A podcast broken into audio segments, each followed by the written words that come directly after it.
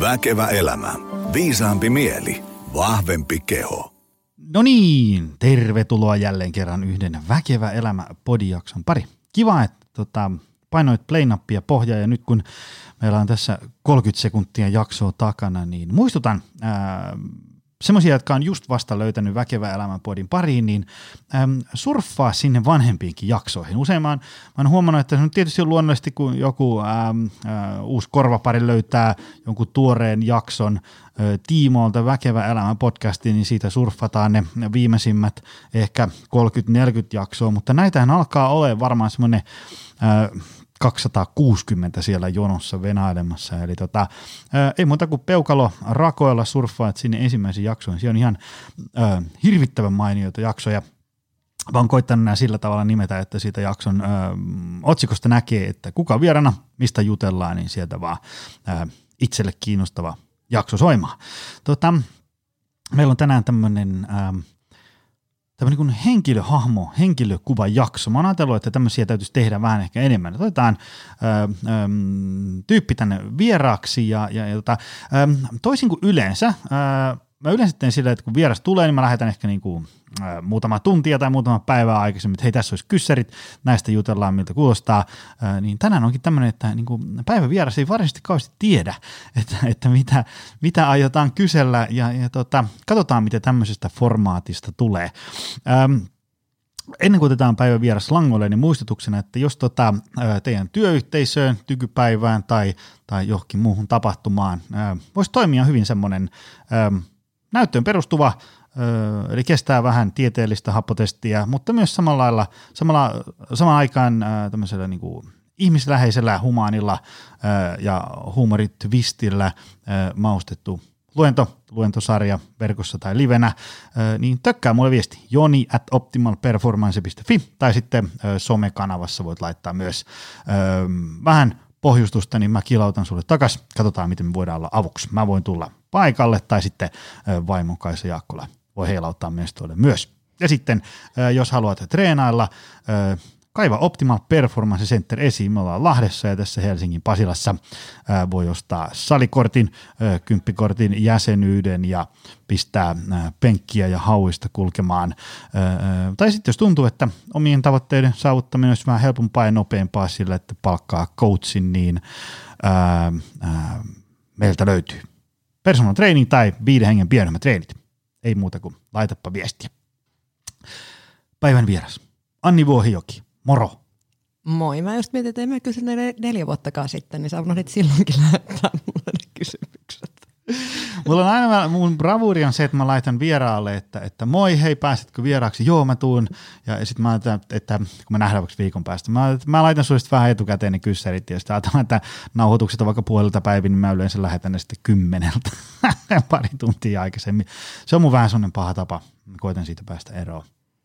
Öm, mä tosta katoin, koska sä tota, oot, öm, sä olit yksi ensimmäisiä vieraita tässä mun podcast-virityksessä ja, ja se oli niin kuin, nyt kun me tätä nauhoitetaan, niin jos tämä jos niin Spotifyn päivämäärä kikkare täällä pitää paikkansa, niin aika lailla päivälleen neljä vuotta sitten. Mitä, mitä sun elämässä on tapahtunut ö, tässä niin kuin neljässä vuodessa?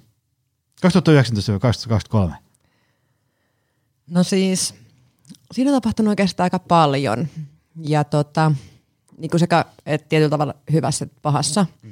Ja toi, mä itse asiassa nyt, kun mä lopetin tuon mun ammattiurheiluuran huhtikuussa, niin pidin sitten siitä mun urheiluurasta ja, ja elämästä sen ympärillä, niin sitten tietenkin puheen, tai oikeastaan mä tein musikaalin, eli mulla oli bändi mukana siinä, ja sitten siinä oli erilaisia biisejä, mitkä liittyi siihen mun puheeseen. Oli 90 minuutin puhe, sisältäen tosiaan kaikkia musiikkiesityksiä, vierailevia artisteja ja näin. Ja tota, siihen tuli sitten aika paljon mietittyä kaikkea, että mikä se, niin se suurin syy siihen, en nyt sano, että haluan lopettaa, mutta siihen ymmärrykseen, että, että, niin kuin, että nyt on niin kuin jollekin aika pakko sanoa seis. Mm. Öö, no siis 2019, niin no, no siis tälle urheilullisesti kun miettii, niin mä kävin sen yhden olympiadin. Toki mm. loppu 2021, tuli korona siihen välissä. Kun korona tuli siihen väliin, niin mun meni vähän niin kuin olympiapaikka siinä. Hmm. Olisi pitänyt tietenkin itse nostaa enemmän ja näin poispäin, mutta hmm. sitten siinä oli kaikkea tämmöistä spekulatiivista, että esimerkiksi osa urheilijoista sai ylimääräisiä näyttöpaikkoja, minne he pystyivät keräämään hmm. pisteitä ohi minusta right. ja tämmöistä niin kuin. Ja sitten oli tuossa vähän mediamylläkkää hmm. vuosi sitten ja, ja, ja sitten ollut perhepiirissä näköisiä sairastumisia, että ollut paljon monta semmoista niin isoa asiaa, mikä on vaatinut paljon emotionaalista energiaa. Mm. Ja sitten mä niinku, nyt tähän, jos miettii tähän hetkeen, niin että ollut jotenkin helpottavaa, että on ollut ensimmäistä kertaa pitkä aikaa aikaa palautua ja aikaa itselleen. Mm. Että se on ollut ehkä niinku siistein juttu.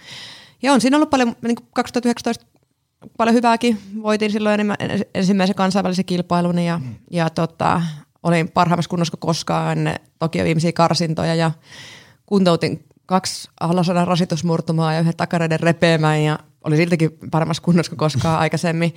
Et, et niin kuin mä sanoin tuosta niin siviilielämän kuluttavuudesta, niin yksi semmoinen iso tekijä on ollut, siis tuo olympiakarsinta oli tosi raskas sen takia, että me piti kaksi puoli vuotta kisata koko ajan. Mm. Niin se, että sulla oli loukkaantuminen, mm. niin sehän tarkoitti siis sitä, että et sä pystynyt kuntouttaa sitä – vaan sä hoidit sen tilanteen sellaiseksi, että pystyit edelleenkin harjoittelemaan. Mm. Ja sitten kun sä pitkään, niin kuin mäkin tein sitten, no mä kyllä kuntoutin sen selän tosi hyvin, se oli yksi syy, niin kuin, takia mä kisasin nyt vielä niin kuin tänä vuoden. Ja tota, niin oli tietyllä tavalla se, että mä tiesin, että jos mä en kuntoutu sitä selkää kunnolla, niin se jää sitten niin kuin aikuisien ongelmaksi. Mm-hmm. Niin tota, sitten kun sä käyt treenaamassa niin, että sä vähän niin kuin vedät sieltä pakolla sen, että pää sanoo, että ei tämä on nyt niin kuin Mm. Että et, ei tuonne alle kannattaisi mennä ja kyllä sun reittä nyt sattuu ja selkäkin on kipeä. Mm. Mutta sitten sä pystyt siihen niin tietyllä tavalla keskustelemaan itse yli siitä. Mm. Että mulla on kokonaan toisenlainen urheilupersoona, mitä mä oon oikeasti persoonana.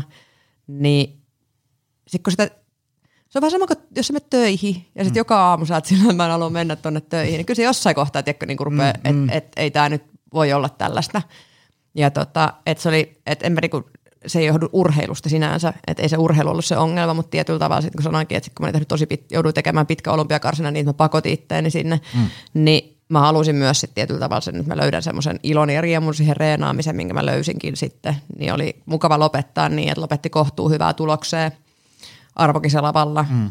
ja äh, nostin A-ryhmässä mun semmoisten kavereiden kanssa, kerkäs mä nostan kymmenen vuotta, niin mm. se oli niinku mukava tapa itselle, että sitten sä pystyt sanomaan se, että tämä on nyt niinku – mm. taputeltuja tässä, eikä niin päin, että sä hajoat sinne lavalle. Mm.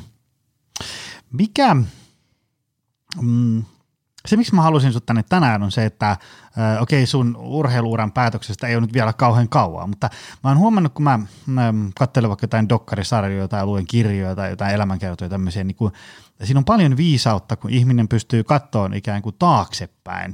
Sillä, että kun, silloin kun sä – niin kun katselet sitä urheiluuraa niin kuin eteenpäin, niin se on yksi perspektiivi, sitten sä oot siellä urheiluuran keskellä, se on toinen perspektiivi, sitten kolmas semmoinen, kun sitä voi katsoa niin kuin taaksepäin niitä kaikkia asioita, niin, niin tota, ähm, miten sä näet, ähm, niin kuin jos, jos sä voisit nyt mennä tästä sun urheiluuran sinne alkuun, niin, niin mitä sä tekisit toisin? Vai tekisitkö mitä?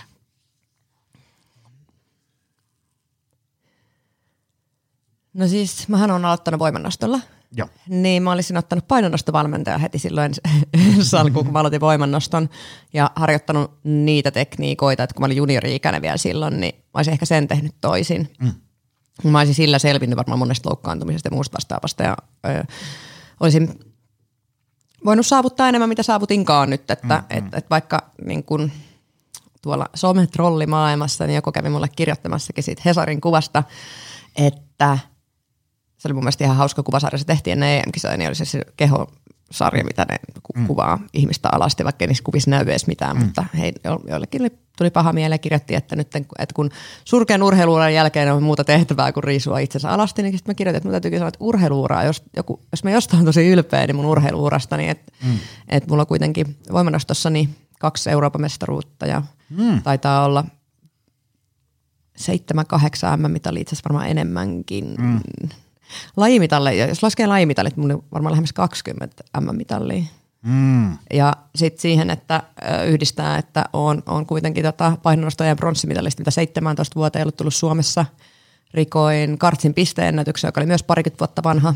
Että to, to, totta toki niin kuin nyt Retulaisen Saara on sen rikkonut. Mm. Uh, on tullut ylisoinen Janet ja kumppanit sieltä takaa, mutta se on te, tietyllä tavalla se tehtävä, minkä mä mm. oon tehnyt, niin, niin se on ollut sellainen, että aika harvalla suomalaisurheilijalla on niin hyvä ura, ura mitä mm. itsellä on. Joo, ja ei tuossa nyt ihan joka kerta torilla tuu vastaan ihmisiä, joilla on samanlainen repullinen mitalle ja Joo, ja siis se olikin, mä vastasikin sanon, että niistä asioista mä oon niin tosi ylpeä. Ja, mutta se, minkä mä vaihtaisin, mä olisin ottanut ehkä painonnosto aikaisemmin. Hmm. Ja, mutta sitten taas, kun ihminen tekee niissä tilanteissa sellaisia ratkaisuja, mitkä tuntuu hyvältä, niin sitten hmm. se on vähän vaikea sanoa, että, että olisiko mun painonnostuura sitten kun mulla sitten vähän niin kuin kului loppuun siitä voimannostosta. Mulle, mm. Mä ajattelin, mulla ei voimannostolla ollut enää mitään annettavaa, niin sitten oli helppo mm. niin lähteä siinä painonnoston mm. puolelle. Niin, että oliko mä ollut niin innokas siitä painonnostosta, mitä mm. mä sitten olinkaan. Ja mä itse asiassa mun puheessani sanoin niin, että voimannosto on ollut mulle siis semmoinen, kun mä aloitin sen, niin tietyllä tavalla semmoinen selviämisretriitti, kaikki näin salilla käymisinä. Ja sitten se on semmoista yksinäisen ihmisen puurtamista, niin kuin toi yksilöurheilu ja saliharjoittelu ylipäätänsä mm. aika usein on, että vaikka siinä olisi sitä jengiä ympäri, niin sitä joudut. Mäkin kun olen kuitenkin reenannut monta kertaa päivässä ja, ja tota, vielä useamman kerran viikossa, niin että sä kaikkiin reeneihin niitä parhaita kavereita saat. Sitten joutuu mm. aika usein niin yksinään käymään puurtamassa, niin ne laput korville niiden omien juttujen kanssa. Ja se oli mulle sellainen selviytymisretriitti tietyllä tavalla, että mä pidin itteeni keskivertoa paskempaan urheilijan. Mä itse asiassa käytin tätä mun, mä käytin tätä mun tota puheessani, että mä oon pitänyt itteeni öö, keskivertoa paskempan ihmisen, keskivertoa paskempan urheilijana ja keskivertoa typerämpänä opiskelijana. Et mä aina ajattelin, että et niinku, et it is what it is, mm. että et ei musta ole yksilöurheilua ei musta ole opiskelemaan korkeakoulusta. Se oli niin ajatusmalli, mikä oli rakentunut sit kaikista niistä koulukiusaamisista ja muista mm. vastaamista, että et, et mä oon vähän heikompi kuin muut mm. ja se on ihan ok.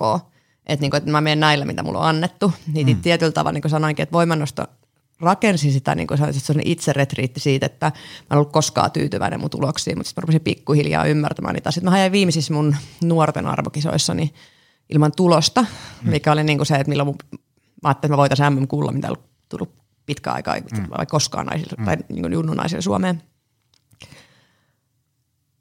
Ja mulla oli niin sellainen ajatus, että se on niin kuin sitten mun semmoinen mm. mielenterveyden ja kaiken mitta, että mm. sit mä oon niin kuin selviytyjä.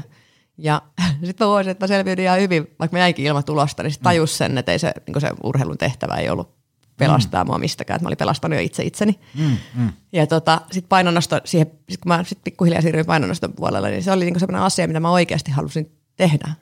Et, et siihen voimannostoon mä en ollut koskaan tyytyväinen reeneihin ja tietyllä tavalla ruoskin mm. itseäni mm. eteenpäin. Niin yhtäkkiä mulla oli siis sellainen laji, missä mä yllätin itseäni positiivisesti mm. niin kuin usein. Ja siis se, että, että semmoinen niin kuin, se urheilun nälkä tuli siihen tilalle. Mm. Että et, niin kuin, et jos mä olisin tehnyt asian toisinpäin, niin ehkä mä olisin syönyt sitä mun niin kuin innostusta siihen painonnostoon. Mm. Mm. No aivan. Öm, miten sä näet, miten urheilu ja ura ja kaikki se tekeminen on muokannut sua ihmisenä? Mä kysyin kysyin tota Samilta ennen sitä mun puhetta, että mitä sä kuvailisit mua ihmisenä ja mitä sä kuvailisit mua urheilijana, niin hän sanoi, että urheilijana kunnianhimoinen ja määrätaitoinen ja jopa välillä vähän mulkku. ja ihmisenä ää, kiltti ja herkkä. Sitten mä olin vaan niin kuin, että eikö ne vähän niin kuin vastakohdat. Niin mm. sanoin, niin ne vähän onkin, että et sä oot, niin kuin, mä en ole se sama persoona, kun mä urheilen, mitä mä oon mm. sitten, sitten tota, siviilielämässä. Ja tota, se urheilu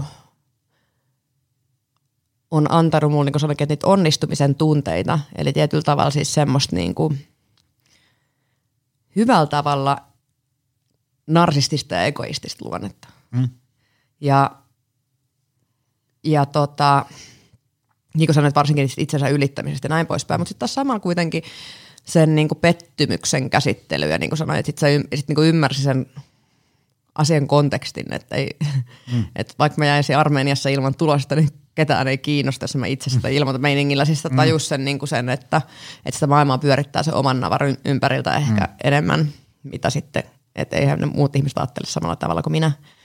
Ja tota, sitten ne on saanut semmoiseen niin kuin, se, varsinkin tämä niin ammattimainen urheilu siis sen, että kun on ollut rankkoja jaksoja ja sit, niin kuin että tässä on ollut niin viimeisten parin vuoden aikana paljon semmoisia downshiftausvaiheita, mm. niin sitten on tiennyt sen, että palaamalla siihen arkirytmiin, niin se muolo paranee.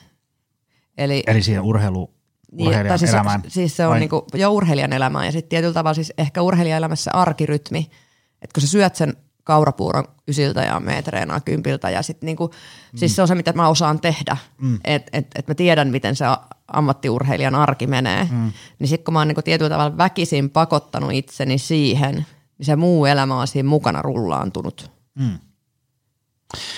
No kun tulee takapakkeja, vastoinkäymisiä, ää, muita tämmöisiä, niin ää, miten sä käsittelet semmoisia?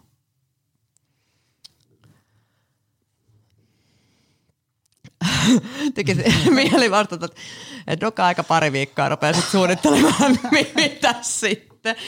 Tota, Junnunpa varsinkin tein siis sitä, että tietyllä tavalla pakko katoa. Mä siis siivoon. Siivoat? Joo. Mä siivoon. Eli sit kun mulla... Sillä saa mielenrauhan. Joo, ja sitten se on niinku semmoista, että se auttaa mua miettiä ja olemaan. Siis mä siivoon. Mulle se on aina ollut siis semmoinen, semmoinen tota, tapa purkaa sitä omaa mieltä. Ja tota, mä oon siis käynyt koko urheiluuran niin tiet, niin kuin tietenkin terapeutilla kautta niin kuin henkiselle valmentajalle. Ja mä oon myös huomannut sen, että se on omasta mielestäni tosi tärkeää, että, että varsinkin niin kuin urheilumaailmassa, että kun se joudut kohtaan niitä pettymyksiä ja kaikkea, niin kuin sä suunnittelet, että sulla on joku ulkopuolinen taho, kenen kanssa juttelet niistä, että se kuormita sitä lähiympäristöä sillä jatkuvalla jargonilla, mm. niin mä oon pitänyt sitten säännöllisesti ja epäsäännöllisesti käynyt ja – ja tota, se on ollut semmoinen, mikä on auttanut paljon. Ja tota, niin, niin kuin sanoin, että, että nuorempana sitä sitten rupesi, niin kuin mä rupesin käymään salilla ja tekemään sinne niin kuin työtä, niin tietyllä tavalla sitten vanhempana on niin kuin oppinut ottaa niitä tunteita vastaan. Että mä mm. huomaan siis sen, että mun perusajatusmaailma ja varmaan kotikasvatus kaikki muutkin nojaa siihen, että mä en voi lähtökohtaisesti vaikuttaa kehenkään muu kuin omaan käytökseen, mm. niin sitten taas joissakin asioissa olisi ihan hyvä, että ei miettisi sitä sen pelkän oman käytöksen kautta, niin sitten semmoinen niin kuin niiden omien ahdistusten ja häpeän tunteiden kohtaamisen niin on, on tota, urheilun kauttakin saanut tietenkin sitten velimerkkejä, mutta siis se on siis sellainen, että, että on oppinut tietyllä tavalla ehkä rakentaa se, että mitä tässä voi niin pahimmillaan käydä, että mm. käy niitä skenaariot läpi tunteettomasti, eli niin, että ei rohe laukalle, vaan ajattelee asiat ihan yksinkertaisesti. Öm, sullahan on nyt tämmöinen niin ammattiurheilijasta ikään kuin tänne meidän tavallisten ihmisten keskuuteen siirtyminen, tämmöinen prosessi käynnissä. Öm, miltä se tuntuu? Miltä se näyttäytyy niin kuin just nyt? Nythän kun me tätä nauhoitetaan, niin tästä on niin kuin, sä oot lopettanut pari kuukautta, pari kuukautta sitten. Niin. Jos me ajatellaan sitä, että kun on, on ammattiurheilijoita, niin sitten ähm, sit kun katsoo niitä vaikka – 10-15 vuotta myöhemmin, niin, niin, niin tota, äm, osahan jotenkin saa sen tarmon jalostettua siihen vaikka, vaikka työelämään puurtamiseen tai ne perustaa jonkun firman tai, tai muuta. Ja sitten äm, sit välillä taas on saanut lukea sellaisia haastatteluja, missä äh, kun moni on ollut vaikka jonkin sortin valokeilassa, ja sitten yhtäkkiä ikään kuin se loppuu kuin seinään, ketään ei kiinnostakaan enää niin se on niin kuin tosi outoa ja niin edespäin. Niin miten sulla? No siis urheiluhan on muuttunut aika paljon, jos sä mietit noita palokerrasta tippumisia ja muut vastaavaa, mm. niin nykyään kun on sosiaalinen media, mm-hmm. niin se sun henkilöbrändissä jää jäljelle. Että sä voit niin. itse urheilua ja päättää sen, että haluatko mm. sä olla siellä valokeilassa vai et, että jatkatko sitten sun brändin ylläpitoa vai et. Toinen asia tuohon on se, että mulla on ollut jo koko urheiluuran aikana niin oma mm. yritys. Että mm. mä oon hirveän intohimoinen töitten tekijä ja se on yksi syy itse siihen, minkä takia – mä päädyin siihen, että mä en kisaa Pariisin olympialaisiin asti, niin oli siis se, että se mun palo sinne lääketieteeseen on niin kova tällä hetkellä, että, että mm. mä haluan päästä kehittämään itseäni ja mua on harmittanut sen, että mä oon joutunut tekemään myönnytyksiä sen asian kanssa. Mä en päässyt kehittymään niin paljon kuin mä haluaisin ja, ja tota, että mulla on siellä tavoitteita, mm. jotka tuli mun arvomaailmassa tärkeämmäksi kuin se kilpaurheilu. Mm. Ja mä pidän niin kuin mä sanoinkin, mä, tämänkin mä sanoin mun puheessani, että mun arvomaailmassani se, että mä olen lääkäri on mulle huomattavasti tärkeämpää kuin se, että mä painon Hmm. Miksi? Se on mun haaveammatti ja mä pääsen auttaa siinä ihmisiä ja mä pääsen luopumaan siitä ylimielisestä egoistisesta mulkusta, joka mä salilla oon. Ei, siis mulla on hirveän vahva kilpailuvietti mm. ja Jesse piti nykäisen Jesse, meidän maajoukkojen kapteeni puheen siellä mun päätöskaalassa, niin hän sanoi, että Anni ei ole että hän on miettinyt että onko se niin huono häviä, ja sanoi, että ei ole, että Anni ei ole huono häviä, vaan mulla on käsittämätön voittamisen nälkä. Mm. Ja se näkyy myös mun työelämässä, mutta työelämässä mä pääsen tekemään sitä ihmisten kanssa yhdessä. Mm. Yksilöurheilussa niin se on kaikki musta kiinni, niin mä oon mm. tosi vaativa sillä mun ympäristölle. Mm. Mm. Ja mä haluan, että kaikki niin kuin toimii ja on kiirissä siinä ympärillä. Niin tota, niin kuin, että ne on niin kuin tärkeitä, tai siis tietyllä tavalla ollut niin kuin itselle, että, että sekin niin kuin sellainen että arvomaailmansa, että jos mä oon kiltti ja herkkä, mm. ja sit sä oot kuitenkin semmoisessa lajissa, mm. missä mm. oot siellä yksin, niin se ei ole aina niin kuin mm. helppoa. Mitä sä mut kysyitkään? Sä kysyit sitä, että... että mik, se, miksi se lääkärin... On, niin, arvomaailmoista. Niin. Ja sitä, miksi se on se, tärkeämpää kuin kilpaurheilu? Ja sitten sä kysyit, että millaista on tavallisen jantterin elämä on niin, ollut. Niin. No mä esimerkiksi koitin kisoja, kun mä lopetin kisat, niin sitä, että mä halusin 30 päivää, niin joka päivä juoda lounaaksi lasin viiniä. Mm-hmm. Ja se ei ollut hyvä juttu. Tai siis ei se mitään vaikutustakaan ollut, mutta siis ei, ei se, niin kuin, se ei ollut mun juttu.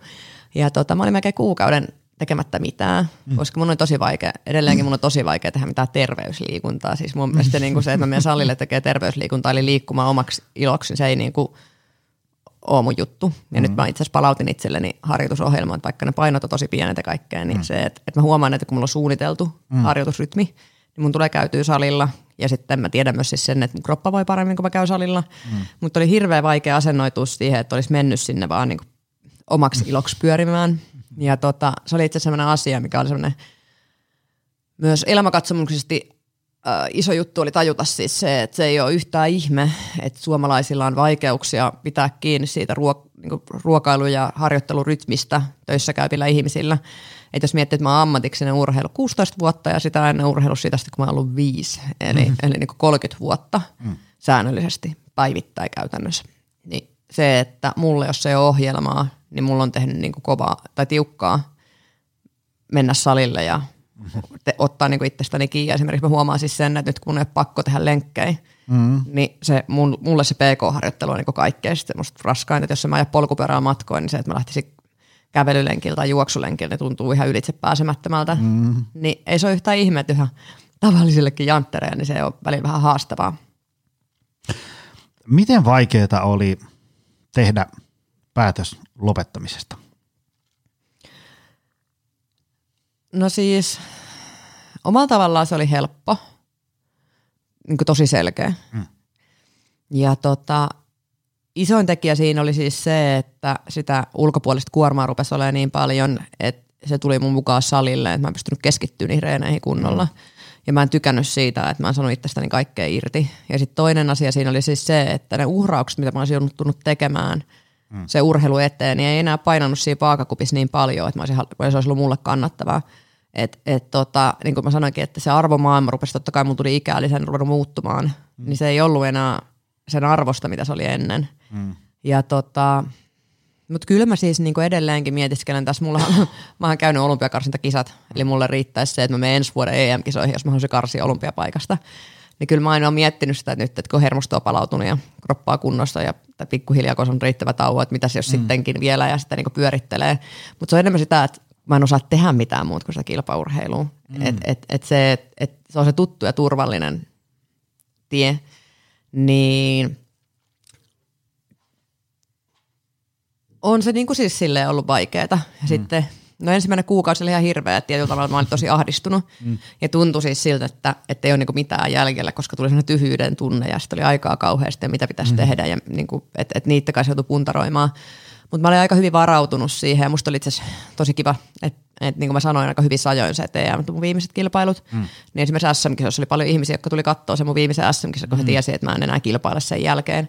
Niin sitten nuoria urheilijoita, niin lähetteli omia muisteloita ja muut vastaavaa, mm. niin tajus ehkä siis sen, että se mun uran merkittävyys oli paljon suurempi kuin toi niin kuin viime kevät tai niin kuin mm. mennyt kevät. Että ei niillä ollut esimerkiksi, että sen takia mun pääsi pitkästä aikaa nostaa EM-kisat niin, että mulla ei ollut kauheasti paineita, koska mä tajusin, että se mun työ oli jo tehty. Mm. Niin se oli myös niin kuin omalla tavallaan mukavaa, että vaikka sanoin, että se oli, helpot, niin kuin, siis oli haastavaa, mutta se oli helpottavaa siis siitä, että kyllähän se mulle tuli sit tosi hyvä mieli. Minkälaisia tämmöisiä niin kuin jotain arvoja tai taitoja äm, urheiluura on sulle opettanut, jotka sä voisit nähdä, että auttaa myös loppuelämä? No järjestelmällisyys, ajahallinta, sellaisten asioiden tekeminen, jotka eivät tunnu miellyttämältä, musta, mistä tiedät, että hyötyy sitten jälkeenpäin. Ja tota, niin kuin sanoinkin, että se itsensä ylittämisen taito, mm. eli siis semmoinen se, että esimerkiksi kun mä sanoin, että välillä on pakko mennä sinne salille, vaikka ei yhtään kiinnostaisikaan ja sitten tulee hyvä mieli. Et, mä anteeksi nyt vaan kaikki ihmiset, mutta tänä päivän puhutaan ihan liikaa sitä, että kuuntele kehoasi, mitä se haluaa ja, ja harjoittele. Että jos ei sun tee mieli harjoitella, niin mene vaikka metsään kuuntelemaan lintuja, ei se vaan toimi. Niin ihan, niin kuin, jos, jos sä haluat muutosta sinne elämään, niin kyllä siihen kolmeksi kuukaudeksi ainakin pakko sitoutua niin, että vaikka mua ei kiinnostaisi yhtään, niin mun on pakko pysyä tässä järjestelmässä – mm. että mä saan sen asian muuttumaan. Ja sitten senkin kolmen kuukaudenkin jälkeen, niin sulla tulee niitä hetkiä, että sulla ei kiinnosta yhtään se liikunta tai urheilu. Mm-hmm. Ja jos sä katsot sitä sun piikkorytmiä, sä tiedät, että hei, että mä en kerkeä tekemään tätä mun juttua muukko tänään päivänä ja mua ei yhtään kiinnostaisi.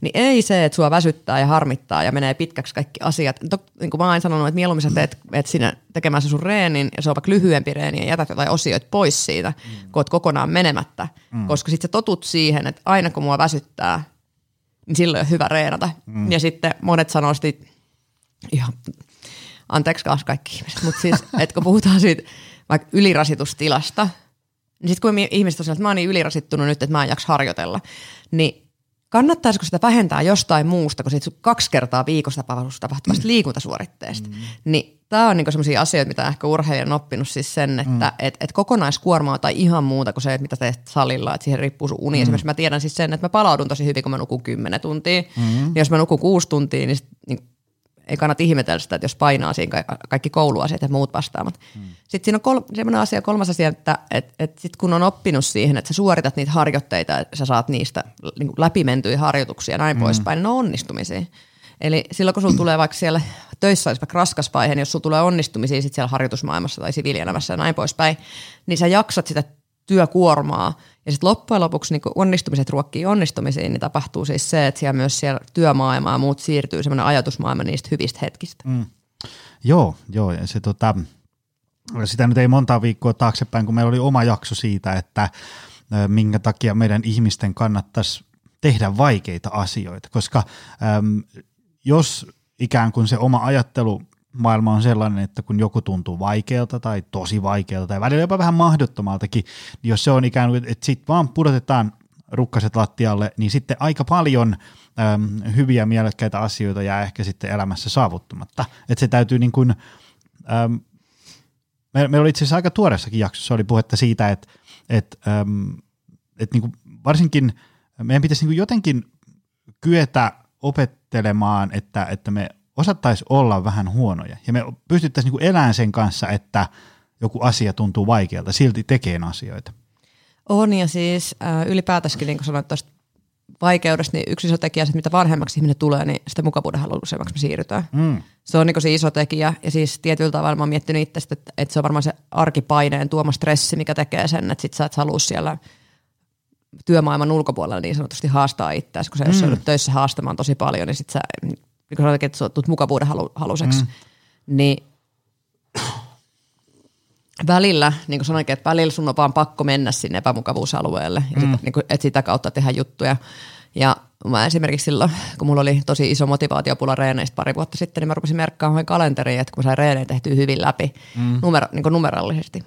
Ja sitten jos mun tuli huonompi reenejä, että mä en saanut kaikki liikkeet, kenen nyt tekee, tai aikataulullisesti oli mennyt huonosti tai skippasin niitä, niin mä en laittanutkaan niin, että se, se laskuri lupasi laskemaan nollasta uudestaan. Mm. Vaan se oli vaan niin väliin jäänyt päivä ja sitten seuraavan päivän sä voit jatkaa siitä 21, 22, 23 ja sitten mä päätin, että mä palkitsen itse, kun mä saan niin sata hyvää reeniä. Mm. Niin sitten mä huomasin se, että just niin kuin sanoinkin, että kun mä olin saanut 26 täyteen, Mm. Niin se palo siihen sataan tuli niin kovaksi, että ei niitä huonoja reenejä enää tullut. Että mä varasin aikaa itselleni enemmän niihin ja sitä kautta niin oikeastaan toi mun selkä rupesi palautumaan, koska sitten mä halusin palautua paremmin, että mä pystyn reenaamaan ne reenit paremmin. Mm. Niin, niin kuin sanoinkin, että se oli semmoinen ehkä semmoinen oman motivaation ruokkimiskeino itselle.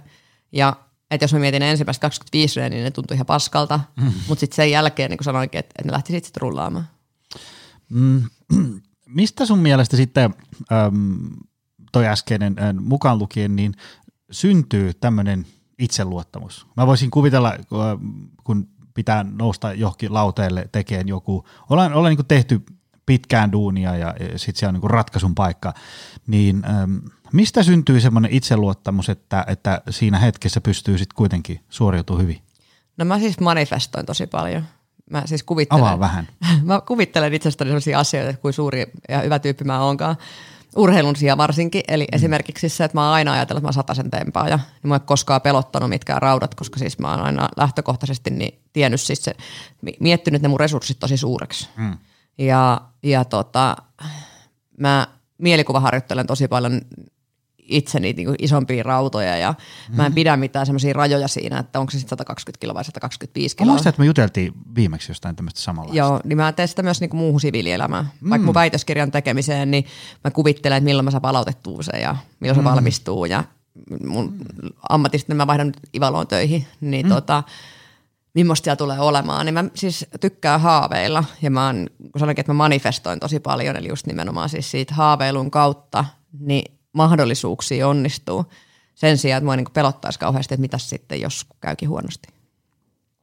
No sulla kun kuulostaa olevan tämmöinen noin niin kuin mukavalta, mukavasti sujuva reitti sieltä ammattiurheilijasta sitten niin kuin tänne meidän tavallisten ihmisten työelämään, niin mitä sä odotat työelämältä? Ainakin siis sitä, että pääsee tekemään koko loppuelämän kehityskaaren. Työelämässähän sä et ole koskaan valmis. Mm. Ja mä en odota sitä 84. Mä joudun tekemään sitä 84 hommaa nyt vähän aikaa, mutta siis se, että kyllä mä varmaan tuun, koska mä oon niin kahta firmaa, on myös saliyrittäjänä niin kuin sinäkin ja sitten tota, on toi mun millä mä teen lääkärihommia oleva firma, niin kyllä mä siis ootan siis sitä, että mä saan pitää semmoisen monipuolisuuden ja sitten saa semmoisen mm. tasapainoa. Nyt kun on joutunut tasapainottelemaan se urheilun suhteen ja se on ollut hirveän niin katkonaista töiden tekeminen, niin se, että sen saa semmoisen isomman järjestelmän ja järkevyyden, niin se on yksi asia, mitä mä ootan tosi paljon. Ähm, miksi sä haluat olla just lääkäri? Siis mä en kuvittelin, että mulla erit älykkyys lääkikseen. Se, ollut niinku, että, että niinku, se oli niinku ensimmäinen juttu. Sitten mä laskin niinku todellis... Sehän ei ole ihan helppo koulu päästä sisään. Ja sitten mä, niin mä laskin kato todennäköisyyden, että, paljon, että, niinku, että mikä todennäköisyys sillä, mitä, mm. mitä mä oon niinku, suhteessa oli silloin aikanaan lukiossa meidän luokalla, että mitä mä sijoitun niinku, mm. verrattuna muihin ja miten ne prosentuaalisesti ne paikat menee näin. Totta kai insinöörillä lasken sen todennäköisyyden, että mikä siihen oli. Ja tota, vähän pitää, pidän sitä tänä päivänäkin niin kuin yhtenä mun elämäni suurimmista onnistumisista on siis mm. se, että mä oon valmistunut lääkäriksi. Se on sellainen asia, mikä tämä mut edelleenkin tosi hyvällä tuulelle. Ja mut musta tuli vähän surullista silloin, kun me oltiin fukseja ja sitten me kysyttiin, että minkä takia sä lääkäriksi, niin tosi monen vastaus oli se, että hyvä palkka. Mm. Ja totta kai se on kiva, että siitä maksetaan hyvää palkkaa. Mm. Ja, ja, tota, ja monet sanovat, että hyvä palkka, että sitten kun mä perustan perheen, niin mulla on mahdollisuus pyörittää sitä perhettä ilman mm. pressiä huomisesta. Joo, mä ymmärrän sen. Mutta siis mulla itsellä ainakin niinku se, sen lääkäriyden, niin jos mä sanon, että se oli mulla, mulla ainakin ollut tietyllä kutsumusammatti. Ja sitten ehkä tuossa, niinku, että kun mä oon hakeutunut siis myös niinku vanhemmalla iällä, niin mä, san, mä sanoisin, että mulla on ehkä semmoinen – se tulee myös ton niin valmentamisen kautta. Mä oon kuitenkin valmentanut 12 vuotta, semmoinen ihmisten auttamisen mm. lahja. Mm. Ja se, että niin kuin sanoin, että mä oon kiltti, niin mm. mulla, mä oon siis tosi empaattinen, eli siis mä näen ihmisiä ja mä tunnen niiden ihmisten tunteita ja silloin mun on helppo asettua sen toisen ihmisen asemaan. Niin ne on esimerkiksi sellaisia, että mä pidän sitä niin ison lahjana, että mm. sinne niin lääkärin ammatissa, toki niin kuin mulla on ollut vaikeuksia siis ymmärtää se, että mä en pysty pelastamaan kaikkia, mä en pysty auttaa kaikkia. Se on ollut niin kuin iso mm. kasvuprojekti tässä lääkiksen aikana ja töiden edetessä on siis se, että, että mä annan niin se, se, että että, että, sitä apu, että ei kaikki ihmiset ei halua apua meiningillä. Mutta sitten se, että mä pääsen niin kuin sanoinkin, toteuttamaan sitä puolta, niin se on mulla tosi tärkeä verrattuna. Siis mä oon rakennustekniikan diplomi-insinööri, jos sä, sä et auttanut ketään. niin tota, se on niin kuin ihan eri tavalla, että mulla tulee joka päivä hyvä mieli mennä töihin ja kun mä pääsen töistä, niin mulla on sellainen olo, että mä oon tehnyt jotain merkityksellistä tänä päivänä. Ähm, nyt kun tässä on kuunnellut, niin kuulostaa siltä, että sä oot joutunut elämässä useampaan kertaan tekemään tämmöisiä, niin kuin, tämmöisiä arvovalintoja, priorisoimaan joitain asioita yli toisten, öö, vaikka kaikki on niin kuin kivoja ja tärkeitä ja voisi olla monessa mukaan niin edespäin. Ähm, miten, miten sä pystyt tekemään semmoisen niin kuin, tämmöisiä niin kuin vaikeita päätöksiä, tämmöisiä niin kuin, niin kuin, että jos on vaikka niin kuin viisi kiinnostavaa asiaa ja sitten tajuu, että pystyy tekemään vaan vaikka yhtä tai kahta. Koska mä kysyn tätä sillä, kun äm, mä oon huomannut, kun mä, mä käyn vaikka firmoissa luennoimassa tai, tai juttelen jonkun ihmisen kanssa, jota koitan sparrailla niin kuin hyvinvoinnissa tai työ, työuralla, niin äm, mä huomaan, että niillä on niin kuin 18 rautaa tulessa ja, ja kaikki on niin kuin kiinnostavia, kaikissa on potentiaalia, kaikki on mukavia, mutta sitten kun yhdessä tajutaan, että, että oikeasti nyt paukut riittää vaan maksimissaan kahteen, ehkä yhteen, mutta heillä on, niin kuin, heitä vaivaa semmoinen kykenemättömyys jättää niin kuin ne 6 tai 17 asiaa nyt niin kuin taustalle ja laittaa kaikki paukut siihen yhteen. Miten, miten sä oot pystynyt tekemään tämmöisiä isoja linjauksia? No siis en mä oikein olekaan. et, et, tota, mun on tosi vaikea sanoa ei. Mm-hmm. Ja sitten mä oon ottanut sieltä unesta pois, mutta nyt kun on tullut vähän vanhemmaksi, niin jaksaa enää ihan samalla tavalla. tota, mulle siis se päätöksentekokyky korreloi mun mi- mielenterveyden ja jaksamisen kanssa. Mm. Eli kun mä voin hyvin, niin mä näen tosi selvästi se, että mihin mä haluan mennä. Ja sitten mulle, niin kuin sanoinkin, että oli, oli tota, muutamia isompia vastoinkäymisiä, että tietyllä tavalla mulla on ollut voimaa auttaa niitä ihmisiä. Mutta sitten kun mä oon ruvennut kulua siitä itse tosi paljon, mm. niin kun auttaminen on sellainen asia, että se kuluttaa meitä ihmisiä, niin sitten siinä kohtaa, kun mun olisi pitänyt tehdä niitä rajoja jo, niin mä oon venyttänyt vähän sitä omaa jaksamista. Kunnes me ollaan tultu siihen tulokseen, että ne ihmiset on tottunut siihen, että he saavat aina apua, mm-hmm. jolloin sitten kun mä yritän tehdä sitä rajojen vetoa, mm-hmm. niin se on vähän niin kuin liian myöhäistä. Ja tota, mutta siis niin, niin kuin mä sanoin, että se menee niin kuin mun omallakin jaksamisen, että niin huomannut, että on ollut jaksamisen äärirajoilla, niin on ollut mm. vaikea tehdä päätöksiä. Mutta sitten taas mm. mä pidän mindmappeja. Mä kirjaan tosi paljon ylös, että et mitä mä haluan tehdä ja minne mä haluan mennä ja mitkä ne on ne oikeasti tärkeät asiat itselleni. Ja sitten mä oon, niin kuin sanoinkin, että, että huomannut siis sen, että mulla pitää olla aikaa siihen haaveilujen rakentamiseen. Mm. Eli sitten kun mulla on aikaa suunnitella – Eli ne hetket, kun mä oon suunnitellut huonosti mun elämän, niin silloin mä epäonnistun niissä mun suunnitelmissani. Mm. Eli pitää olla hyvä suunnitelma, mihin sä lähdet ja sitoudut ja mihin sä pystyt oikeasti panostaa. Ja sitä kautta niin laskee realistisesti niitä tunteja ja muita vastaavia, mitä sulla tiettyihin asioihin menee. Et mulle niin se on ehkä tärkein, että, että se kalenterin tunnit tiedostaa. Joo, se, se siinä onkin. Mm. Mä oon itse koittanut ihmisiä motivoida sille, että ollaan niin kuin rehellisesti käyty läpi, että okei, tässä on nyt niin kuin nämä 17 hommaa, mitkä on sulle tärkeitä, sä haluaisit tehdä kaikkea. ja sitten usein ne ihmiset on vielä semmoisia, että ne, ne luonnollisesti haluaa tehdä niin kuin asiat hyvin, koska harva haluaa vaikka niin herää aamulla ja päättää, että menen töihin tekemään asiat huonosti ja sitten tuun kotio ja on huono kumppani ja niin edespäin. Niin ollaan niin kuin, siinä yhdessä istuttu alas ja mietitty sitä, että haluatko sä nyt tehdä – 17 asiaa huonosti vai, vai kaksi tosi hyvin. Ja sitten on niinku tajuttu, että itse asiassa joo, että mä niinku, mun vaihtoehdot on nyt jatkaa näitä 17 asiaa ja niinku tavallaan häiriintyä siitä joka päivä, kun ei pysty tekemään asioita niin hyvin. Tai sitten ymmärtää sen, että, että mä voin niinku kaikkia maailman vääryksiä korjata ja mä voin kaikkia maailman firmoja perustaa ja kaikkia maailman projekteja edistää, mikä kysytään mukaan, Mut, mutta mitä jos kokeilisi sitä, että tekee kahta hyvin ja katsoa, millainen fiilis syntyy. Ja yksi iso ongelma on siis se, että meidän yhteiskunta vaatii tietynlaista, varsinkin meiltä naisilta, mm. eli tietynlaista muottia siitä, että millainen äiti sä oot, millainen kumppani sä oot, mitä sä teet. Niin mä ainakin siis itse huomasin siis sen, että mun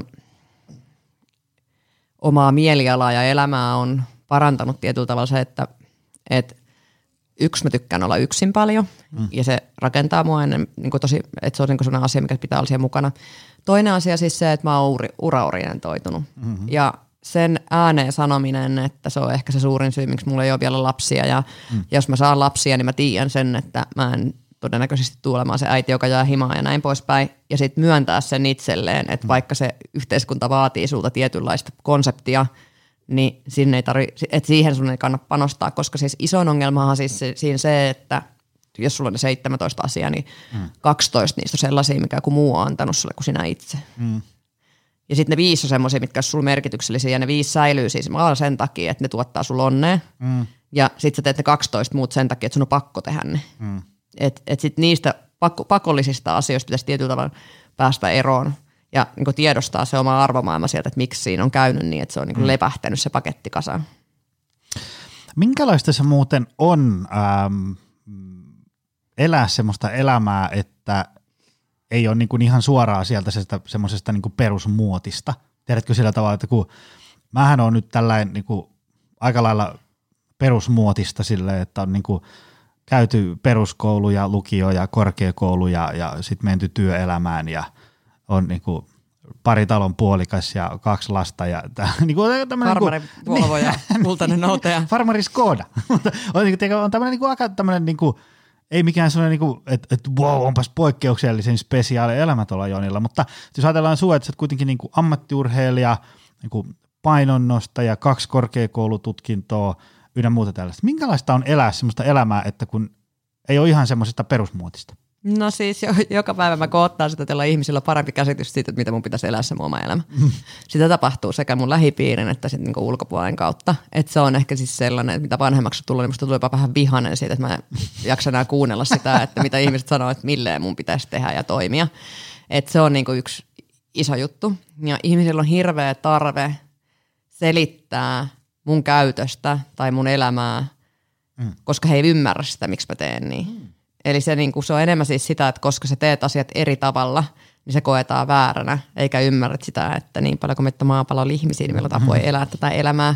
Niin se on ehkä niin semmoinen, että, että missä sen näkee.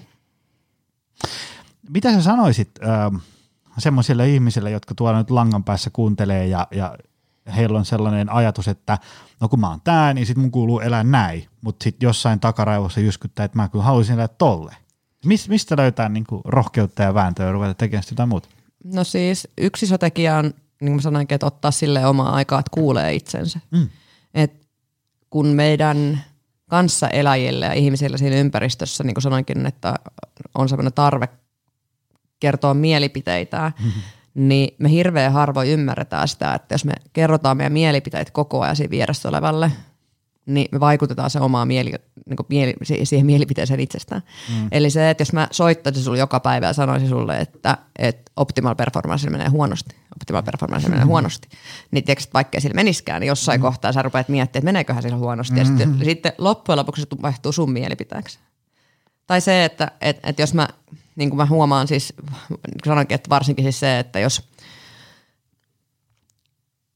joku pitää sua huonompaan tai erilaisen ihmisenä, mm. niin se, että siitä toitotetaan jatkuvasti, se mm. rupeaa vaikuttamaan sun omaan mielipiteeseen. Sehän näkyy esimerkiksi sitä, että jos me katsotaan, jos me katsotaan tota, ää, transsukupuolisten mm. ajatuksia itsestään, mm niin kuin he kuuntelevat sitä jatkuvasti, niin se on mm. sen, puhutaan niin sekundaarisista mielialaongelmista, mikä tulee siitä, että, että sä oot koko ajan jotenkin niin kuin vääränlainen. Mm. Ilma, ja siitä, valtavä, tai osa meidän valtaväestöstä tähän sanoo, että se johtuu siitä transsukupuolisesta suurisuudesta, minkä takia heillä on enemmän mielenterveysongelmia, mm. mutta kyllä se on niin kuin monien tutkimusten perusteella todistettu, että se johtuu siitä, että kun sä kuulet jatkuvasti si- sitä, miten huono ja kamala ihminen sä oot, mm. niin se vaikuttaa siihen sun omaan näkemykseen itsestäsi. No ihan varmasti vaikuttaa. Ei se äm, ihan vaikka niin kuin, jos nyt miettii vaikka itselle on tullut joskus jotain kritiikkiä, sille ei mitään sille niin kuin valtakunnan mittakaavan täyslaidellisia, mutta kyllä ne niin kuin, äm, varsinkin kun itselläkin on vähän silleen, että haluaisi olla kaikkien kaveri, mutta sitten kun jos, jos nyt vähänkin on jotain mieltä jostain tai niin kuin elämällään tekee jotain, joka saa vähän näkyvyyttä, niin eihän se nyt kaikki siellä niin kuin seisaaleen taputa. Ja sitten sieltä tulee vähän kuraa, niin kyllä se vaikka tälleen niin kuin itsellä nyt semipaksu nahka ja tälleen, mutta kyllä nyt itsekin vähän häirittävää. Eikö sä niin tuolla iltamyöhään mietit, niin sitten mitä, miltä se sitten tuntuu, kun se on niin kuin aivan eri mittaluokan, semmoinen kun tavallaan niin kuin kyseenalaistetaan sitä, mikä sinä olet ihmisenä, niin, niin onhan se varmasti karmeita. On ja siis on mun sellaisia hetkiä, niin kuin mä sanoin tietyllä tavalla, että kun mä oon ylirasittunut, niin sit mä, ne vaikuttaa muuhun enemmän kuin sit silloin, kun mm. niin kuin ei ole ja menee hyvin. Ja tota, mulle tärkeintä on siis tiedostaa ne asiat, mistä mä itse tiedän niin sanotusti olevani hyvä ja mitkä mun mm. elämässä on hyvin. Niin kuin mä sanoisin urheiluura kommentoimastakin, että sekin oli semmoinen, että mä yleensä rohtiin mun, jotka käy kommentoimassa vastaan kaikille. Mm-hmm. Ja, ja tota, ihan vaan siis sen takia mä vastaan myös niinku niihin negatiivisiin ää, yksityisviesteihin tosi usein. Ja sitten aika paljon mä niin sanoin sitä niin nimenomaan siis siitä ihmisille suoraan, että oletteko te ajatellut, että siellä on niin toinen ihminen siellä ketjun mm. päässä, mihin te sitä kuraa työnnätte. Että et, et, et, et, tulisiko teille mieleen kadulla sanoa tuntemattomalle mm. ihmiselle noita asioita vastaan. Niin mä huomaan siis sen, että monille ihmisille, että hei niinku, että se sosiaalinen media on joku semmoinen mielikuvitusmaailma, mm-hmm. missä on sateenkaari ihmisiä ja, ja yksarvisia ja, ja siis, että et, et, et, et, niinku tiedosteta sitä, mm. että kun sä käyt kommentoimassa niihin seinille ja Facebookissa ja Instassa lähettelemässä yksityisviestiä, että siellä on ihan oikeita ihmisiä siellä niinku taustalla. Mm-hmm. Twitterhan kaikkea, kun sä oot hengät Twitterissä, mutta mä pidän, mulla on Twitter-kausi, että mä kuukauden Twitterissä, sitten mulla kuolee usko aina ihmisiä, sitten mä häivyn sieltä tähäksi aikaa. Mm-hmm. Mutta siis meillä on jotenkin niin sosiaalinen media luonut sellaisen luvan olla kaikille ihmisille ilkeä. Ja siis, se on mm-hmm. sellainen asia, että mä itse aina vastaan niihin niin herättelemällä sitä, että hei, että sä kommentoit nyt niin mun elämää ja mun kehoa, ja mä ymmärrän tietyllä tavalla mun mielestä kyllä totta, silloin kun sä oot julkisuudessa, mm ja niin sä annat itse alttiiksi sille ja tietyllä tavalla se sun yksityinen suoja häipyy pois. Mutta käytöstapoja se ei kuitenkaan niin pitäisi poistaa. No ei, ei missään nimessä. Ähm, mua itse on paljon kiinnostanut tällaiset ähm, yhteiskunnalliset hyvinvointiasiat. Tai tämmöinen niin kuin, ähm, niin kuin ison mittakaavan ihmisten auttaminen. Siis sillä tavalla, että kyllä me tuossa niin salilla voidaan tiedätkö, pyörittää viiden hengen pienryhmiä ja, ja, ja verkkovalmennuksiin tulee x 100 ihmistä ja tuntuu, että okei, nyt tämä skaalautuu ja autetaan paljon näin. Mutta ne on kuitenkin sitten aika huminaa tuulessa äh, verrattuna siihen, jos katsotaan, että mihinkä suuntaan äh, niin valtakunnan hyvinvointikäppyrät noin niin kuin sieltä Taaperosta vaariin on menossa. Että niin kuin ihmiset voi äh, aika huonosti. Ähm, mistä sun mielestä johtuu se, että ihmiset voi huonosti ää, tässä modernissa Suomessa? Tai niin aika moni voi, liian moni voi. Mm, no, Tällainen pieni kysymys tähän, mutta, mutta mitä ajatuksia? No siis ensimmäinen tekijä on siis se, että meillä olla, ollaan niin sekä henkisesti että fyysisesti huonossa kunnossa. Hmm. Henkinen hyvinvointi tietyllä tavalla, se sun resilienssin pieneneminen on niin kuin selkeitä, koska ärsykkeet tulee koko ajan enemmän. Mm. Puhutaan niin kuin somesta ja työelämästä ja muusta vastaavista. Me ollaan semmoisen pikakulttuurin äärellä. Mm.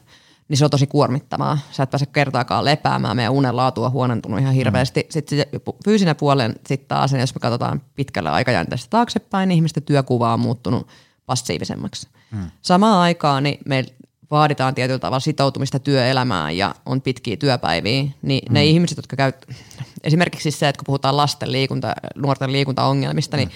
meidän pitäisi ajatella niitä syntymättömiä lapsia ja niitä vanhempia. Eli meidän pitäisi liikuttaa niitä vanhempia ihmisiä, koska siitä, mm-hmm. siitä on tehty paljon tutkimusta, että lasten liikuntaharrastuksien ylläpito niin korreloi vanhempien liikkumisen kanssa, varsinkin niin taaperoikäisillä. Mm. Eli puhutaan siis ennen kouluumenosta, niin se, että jos sun vanhemmat on liikunnallisia ja pitää lapsia mukana siinä, niin silloin sä itsekin liikut paljon. Mm. Mutta ne on semmoisia, on, musta jotenkin tuntuu, että jos me puhutaan nyt niinku sotesta ja kaikista muusta vastaavasta ja kaikki nämä hallinnolliset mm. asiat, niin meillä puuttuu se ymmärrys siis siitä pidemmästä muutoksesta, mm. että miten, että esimerkiksi mun mielestä niin valtion pitäisi laittaa pakolliset työtunnit, eli jos ollaan 40 tuntia töissä, niin sun pitäisi olla kaksi tuntia viikossa palkallista liikuntaharjoittelua työajalla. Mm. Et, et se, että et me tuettaisiin siinä sitä liiku, liiku, liikuttamista, että se, että jos olet töissä aika kahdeksan tuntia, nyt kun vielä asumistuot otettiin pois, niin sä ajat tunnin Helsinkiin töihin, niin sulla on kymmenen tunnin päivä, sä haet lapset tarhasta, käyt kaupasta, teet ruuan, se on 12-13 tuntia, mitä sulla on mennyt siihen arjen pyörittämiseen. Mm. Sun pitäisi pystyä herää yhdeksän tunnin päästä, sä lähet siitä liikkumaan jonnekin paikkaan X, jos lapset ei harrasta mitään, niin silloin niitä lapsia ei tarvitse kuljettaa minnekään, niin sehän on niin kuin mahdoton yhtälö. Mm. Meillä on se yhtälö on siis sellainen, mitä ei pysty toteuttaa, että eihän ne ihmiset pysty toteuttamaan sitä itsestään huolehtivista koska ne antaa niin paljon veroeurojen kautta sillä valtiolle, mikä on ihan hyvä asia, mutta mm. jotta me pystyttäisiin nyt vastaamaan, kun se on ennen ollut eri asia, jos esimerkiksi miettii vaikka tehdastyötä, mikä on fyysisesti raskaampaa mitä tänä päivänä, mm. tai vaikka vaikka, tota, vaikka Raksalla olevista, mm. niin sekin on, vaikka sekin on edelleen fyysistä, niin se on siltikin, se koko ajan se työn kuorma, fyysisyys pienenee, henkinen kuormittavuus kasvaa, samalla mm. meidän fyysinen kunto huononee, äh, henkinen kuorma kasvaa, niin meillä niin kuin sanoinkin, että se vaikuttaa siihen meidän resilienssiin, koska me koska me nukutaan huonosti, me ollaan huonossa kunnossa, me aineenvaihdunta ei toimi, mm. niin meidän, meidän stressihormonit on korkealla, että et, et sitä kautta, että on niin kuin, me ollaan siirtymävaiheessa, että kyllähän mä näkisin sitten taas se, että meillähän on siis se kaula niiden terveiden, hyvinvoivien ihmisten ja huonosti voimien ihmisten välillä kasvaa. Eli meillä on entistä enemmän koko ajan niitä ihmisiä, jotka tiedostaa sen, sen tota, kehon toiminnan ja sen tarpeen. Ja valitettavasti siinä, missä 20-30 vuotta sitten, niin menestyneet ihmiset oli ylipainoisia, mm. niin se on vaihtunut vähän toistepäin, että et ruoan hinnan muokkausten takia ja muut vastaavaa mm. harrastuksen hintojen nousun vuoksi, niin meillä näkyy myös elintasoerot, niin mm. näkyy, näkyy niin kuin ihmisten hyvinvoinnissa. Että sitten hyvinvoinnista on tullut semmoinen semmoinen tota, enemmän tienaavien brändi, mikä ei ole niin kuin mm. millään tavalla mm. kauaskantoista ja näkyy esimerkiksi tietyllä tavalla meidän mm. sairauspoissaoloista sekä sitten työllistymisestä ja työssä olemisen jaksamisesta. Mm. Joo, se, mulla tuli nyt tästä niin kuin ihan lennosta mieleen, kun me oli ähm, tota, Aholla Vilhon kanssa purkitettiin jakso, kaavakaa ihmiset teki esiin muutaman viikon takaa.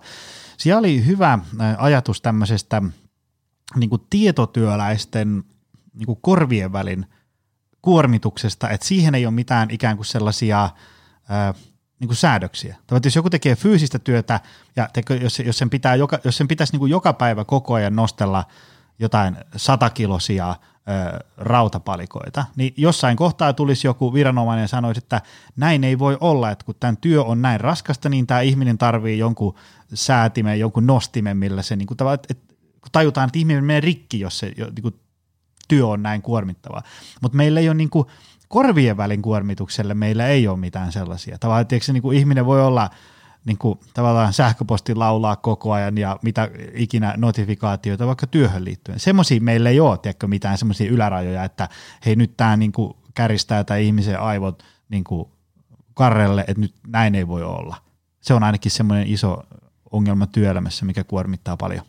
On ja sitten musta tuntuu, niin sanoit, että se vaatimus siitä, että sun pitää olla koko ajan tavoitettavissa. Mm. Mä muistan, kun ää, meidän tota, tuli asiakaskyselyitä, he lait mulle suoraan sähköpostiin, niin mä olin lomalla silloin. Mm. Ja kun mä vastasin vasta kahden viikon jälkeen, niin hän vastasi mulle, että hän on löytänyt jo toisaalta enää vastaukset mm. tähän kysymykseen.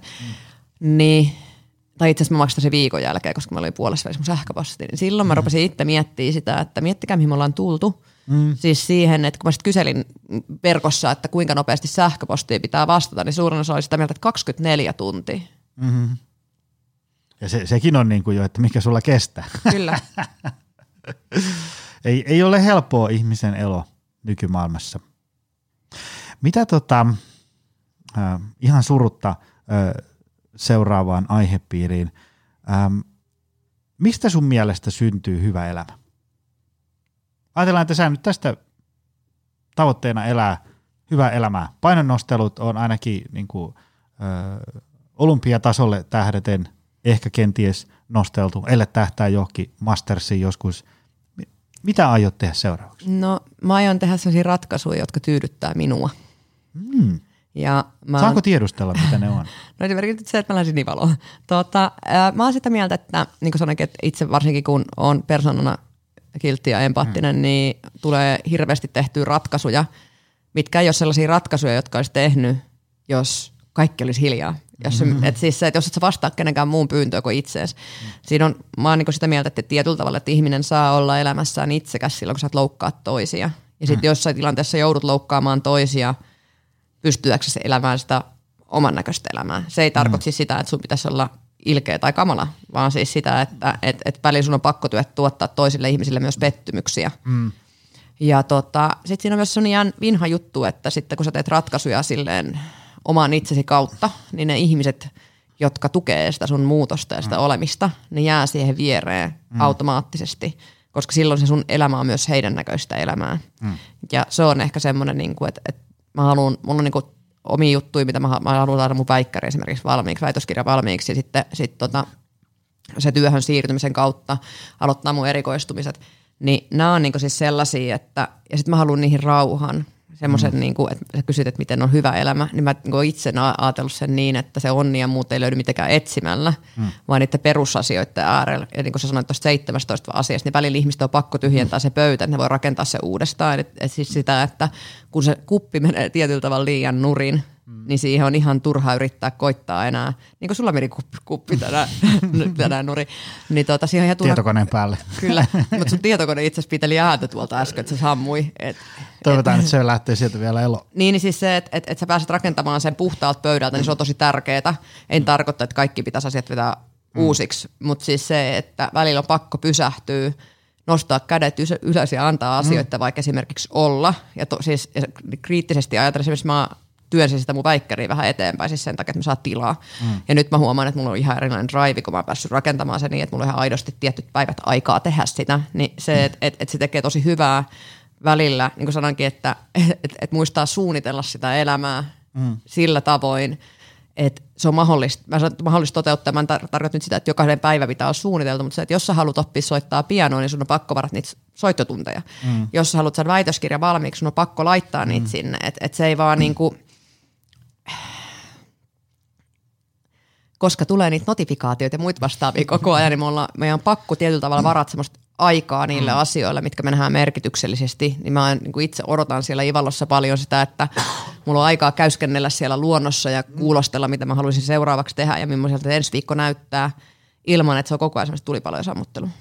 Joo, ja kyllä sen, ähm, mitä tässäkin on nyt monia tyyppejä jututtanut, jotka elää niin kuin, ne on hyvinvoivia – niillä, niillä on niin kuin voimavaroja, ne jaksaa tehdä, elämä maistuu hyvältä ja niin edespäin, niin kyllä niitä monia yhdistää se, että se, se viikkokalenteri ei ole sillä tavalla niin kuin 107 prosenttisen täynnä koko ajan. Semmoinen kiire ja, ja, ja jatkus, jatkuva semmoinen myöhässä oleminen ja se täytyy niin kuin hutiloiden tehdä tärkeitä asioita, niin, niin, niin tota, Mutta tiedätkö, minkä takia mä oon myöhässä? No. Siis kun mä en halua olla kiireessä. Niin mm. Et, et se, että mä olisin voinut tänään olla täällä esimerkiksi Jämptille ajoissa, mun olisi koko loppupäivä jäänyt kiireiseksi. Mä tiesin mm. sen, että meillä on vähän liukumavaraa tähän, sä, mm. sulla on, ei ole 107 prosenttinen kalenteri. Ni, niin se, että et, ja mä esimerkiksi hirveän helpolla jätän sellaisia asioita, mitkä mä ajattelen, että mä haluan tunkea siihen päivään. Ja jos mulle tulee sellainen olo, että tänään mä en kerkeä käymään siellä kaupassa, niin mä jätän se helposti pois, että pääsee sitten kiireesti pois. Mutta mä oon kyllä tosi, mä oon tsempannut sen myöhästymisen kanssa. Hei, äh, tämmöinen kysymys. Ähm, osaatko sanoa, missä näet itse viiden vuoden päästä? Mä tiedän, mutta mä en halua sanoa sitä ääneen. All right, all right. Koska se on mun oma manifestointi. Mä siis, kyllä, mulla on ihan selkeä suunnitelma. Oikeasti, vi- viideksi vuodeksi. Aika kova, aika kova. Mitä tota, sä sanoit, että sä muutat Ivaloon. Joo. Kaikista maailman paikoista, miksi Ivalo? No siis siinä on isolta alueelta tulevat terveyskeskuspotilaat, sairaalatasoinen mm. terveyskeskus todennäköisesti, tai joudun tekemään vaikeita kliinisiä töitä siellä. Mm. Mun kliiniset taidot tulee parane, paranemaan.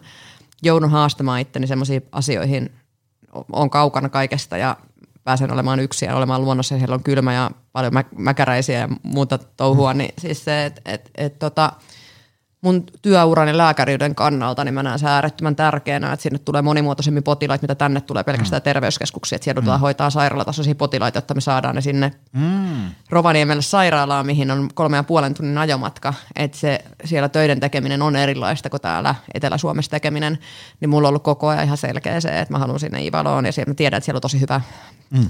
seniorituki, että pääsen niin kuin parantaa sitä mun kliinistä taitoa, niin se on niin kuin yksi suurin syy, että miksi mä lähdin sinne.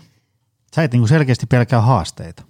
No siis mä oon pelännyt niitä tosi pitkään, niin kuin ollut sitä, niin kuin sanoin, että mä oon pelännyt niitä vastoinkäymisiä, mm, mm en mm. haasteita. Mutta nyt mulla on, niin kuin sanoin, että mulla on pitkästä aikaa siis semmoinen niin kuin elämännälkäinen flow. Mm. Et, niin kuin, siis semmoinen, niin että, että, että mä odotan joka ikistä päivää tällä hetkellä, mm. koska mä tiedän, että, että, että nyt mä teen semmoista juttua, mitä mä oikeasti haluan. No aika hieno homma. Hei, tota, meidän kello näyttää sen verran, että, että ähm, pitää painaa kohta stop-nappia. Ähm, kiitos, että tulit tähän tämmöiseen ylläripylläri henkilöhahmojaksoon, jota ei niin kauheasti suunniteltu ja pohjusteltu. Tota, äm, äm, mistä ihmiset löytää sut? Mitä kanavia sä käytät? No siis Insta tietysti. Uh, mä oon aika Onko in- kotisivuja? On, annipuohjelki.com. Mä oon aika intensiivisesti pidän myös V-logeja, että käykää katsoa, mä pyörähdin tuossa Tsekeissä just valmentavasti. YouTube? Se, joo, YouTube. Vai, joo. Ihan omalla nimellä löytyy sieltäkin. Kävin just Tsekeissä valmentaa jääkiekko-valmentajia, niin ohjaamassa heitä, heitä fysiikkaharjoittelun pariin ja on nyt öö, ehkä enemmän tämmöisen lifestyle-tyylisempää ruvennut heittämään sinne, kun en käy nostelemassa. En ole tempassa eikä työntänyt vielä kertaakaan kisojen jälkeen. Kyllä mä sen mukaan vielä otan. Mutta sieltä löytyy. Ja tota, Käykää seuraamassa. Olen myös TikTokissa. Oho, Sain yhden virallisenkin videon mun lääkäriseikkailuista, niin pistäkää no niin. sekin seurantaa. Joko saat Joni TikTokissa? Öm, mä oon siellä, mutta mulla on semmoinen varmaan kohta puolen vuoden luova tauko. Mulla on, niinku, mulla on, mulla on ehkä vähän liikaa kanavia ylläpidettävänä ja se, se on vähän niin kuin hauto. Mä en saanut, mä en saanut rakennettua semmoista hyvää TikTok-rutiinia. Täytyisi jo, ehkä. Joo ja siis, siis tota, no mä oon ruvennut tekemään sillä, että mä kuvaan videopätkiä ja sitten mm. kun se TikTok tekee itse itse niitä videoita, mm. niin sitten voi jakaa niitä. Aivan, aivan. Mä laitan noin sun somekanavat ja kotisivut tonne show notesihin. Hei kiitos. Kiitos. Tämä oli hyvä tämmöinen neljännen vuoden tämmöinen niinku part kaksi. Joo. Otetaan sitten taas neljän vuoden päästä On, katsotaan, onko me lähellä sitä mun viiden vuoden tavoitetta. Hei, kiitos tästä. Kiitos. Kiitos sulle, rakas kuulija. Se on ensi viikkoon. Moro! Tutustu lisää aiheeseen optimalperformance.fi ja opcenteri.fi.